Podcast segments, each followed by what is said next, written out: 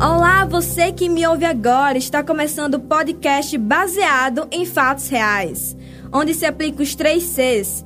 Compara, comenta e convida você a assistir mais um filme de True Crime. Com Julia Costa e Nicole Farias, vamos saber mais sobre aquele que retrata o crime real nas telas de cinema.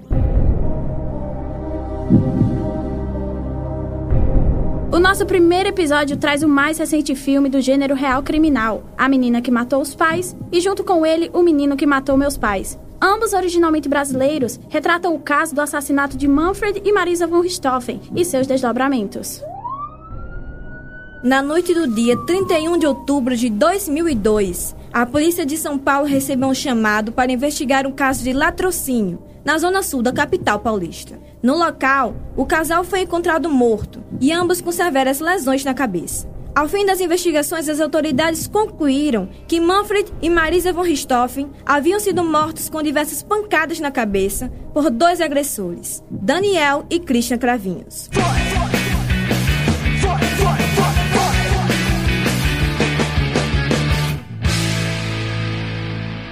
Crime foi planejado pela namorada de Daniel e filha mais velha das vítimas, Suzanne von Richthofen, que assumiu junto com os outros dois irmãos no dia 9 de novembro daquele ano a barbaridade, após quase 19 anos que o assassinato ocorreu e todos foram condenados, o caso que chocou o Brasil virou filme. Os filmes têm diferentes versões. A Mina que Matou os Pais foca na história contada do ponto de vista de Daniel. E o filme O Menino que Matou Meus Pais conta do ponto de vista da Suzanne. Da perspectiva cinematográfica, os dois filmes são bons e alcançam seu objetivo de colocar na tela a trama que levou esses três jovens a cometer um assassinato. O diretor Maurício Essa conseguiu, em curto tempo de filme, contar a história com um recorte preciso da trama real. Os atores também chamaram atenção com uma atuação de muita entrega, chamando bastante atenção dos telespectadores. Principalmente a atuação da Carla Dias, que interpretou a própria Suzane. Seu resultado a fez ser comentada e elogiada nas redes sociais durante dias após o lançamento. A discussão sobre a atuação dos personagens não foi a única que ocorreu nas redes sociais. O filme trouxe diversos debates e deixou os telespectadores em dúvida.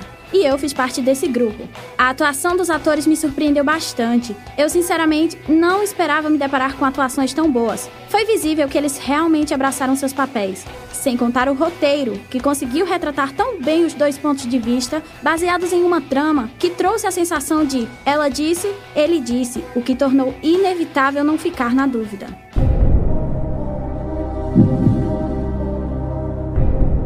duas versões opostas. Qual será a verdadeira? O motivo do crime também é desconhecido ainda. Seria um crime por amor ou um crime por interesse financeiro? Foram perguntas que se passaram na minha cabeça ao assistir os filmes. E com certeza na sua também.